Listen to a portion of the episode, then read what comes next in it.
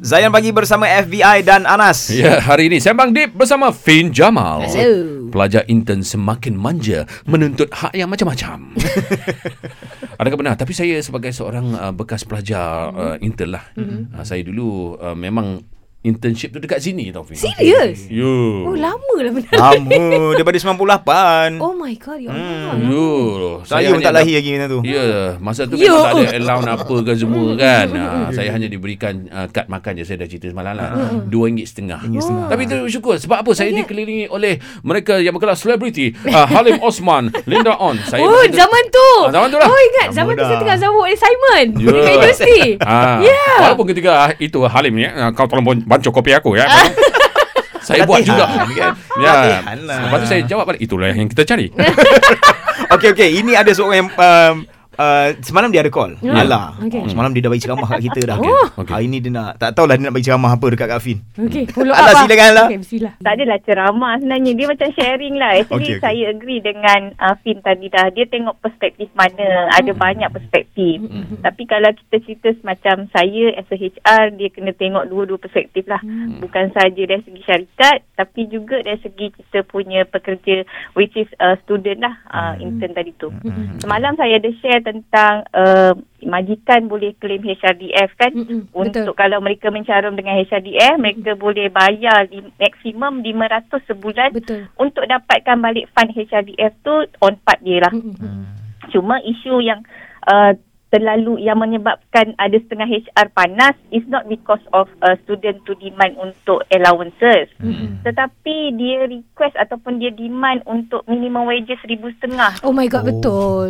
Oh. Ah, Kita so patut jadi that, bestie ah, lah. I love HR. Serius. Ah, so that's why minimum wages have been an orang kata enforcement tau. Mhm. Setiap dua tahun Betul. sekarang uh, syarikat di Malaysia ini kena look into our OPEX which is operational cost. Kita Betul. ada OPEX, kita ada CAPEX which is capital cost. Mhm. So benda-benda macam tu kita dah ada ujung tahun setiap tahun kita ada certain budget untuk approve headcount budget kita. Mhm. Di situlah kita menentukan sama ada company ni boleh sustain ke tidak, Okey. resilient ataupun tidak. Betul. Okey. Betul. Ah benda-benda macam itulah. So Betul. kalau katalah uh, I really wa- worried on the part of Hmm. majikan, kalau katalah kerajaan kita enforce. Kerajaan kita ni suka sangat tau bila dengar-dengar macam ni, okey kita buat macam ni. Betul.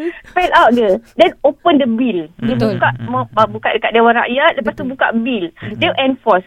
Uh, semua tu ada cost tau. Betul. Bila kos terjadi, dia punya impact tu adalah uh, adakah kita boleh melihat impact negara kita dengan this kind of thing without doing all this research Mm, mm, mm, yang clear research. Berapa persen majikan bayar, berapa Betul. sebenarnya dia dapat. All those thing have to be really really uh, clear. Then Mm, lepas tu adakah return dia macam mana? Uh, kalau impact dia teruk, investor akan lari tau. Ya, Betul. ya, betul. Betul. Bila investor sangat lari, uh, jangan kata budak intern. Pekerja kita pun tak ada kerja. Betul. Ya Allah, terima kasih sangat So, lah Allah. Ya Allah, tak tahu Ah. saya nak cakap. People Power. like Allah so should it's talk really to sad everybody. lah on that. Macam tu.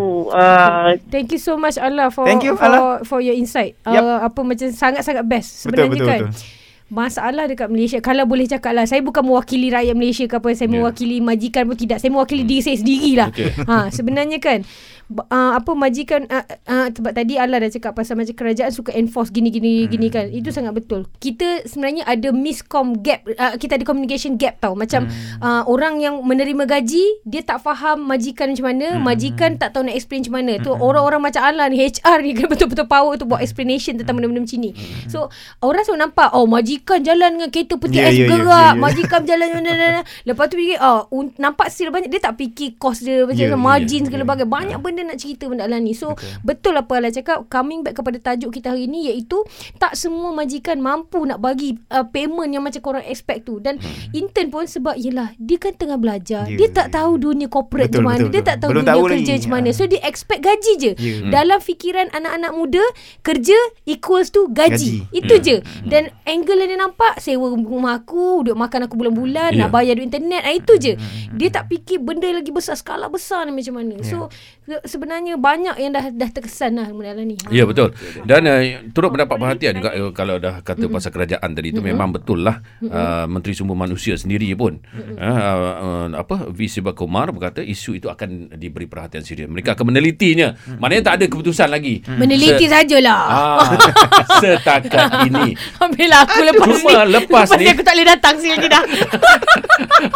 Lepas ni Ha. kita nak tanya Fin dua perkara. Okey. Okay. Satunya macam mana sebenarnya uh, pelajar intern ni patut uh, treat uh, internship mereka. Oh, I love Ah. this question. Oh, Dan- pelajar ni eh, daripada Ya. sudut angle pelajar eh. Ya. Eh, Cantik cantik cantik. Dan jawapan, ha. dan satu lagi, adakah latihan industri ini masih relevan? Hmm, gigi gigi gigi. Ah, Tak sabar nak jawab ni. Cepat. Dan kalau anda ada pendapat masing-masing nak kongsikan dengan kami, boleh telefon kami di nombor uh, 0395495555 ataupun WhatsApp voice note di nombor Zain Digi 0169175555. Kita tunggu selepas ini, okey? Oh, Alright, terus stream saya destinasi nasyid anda.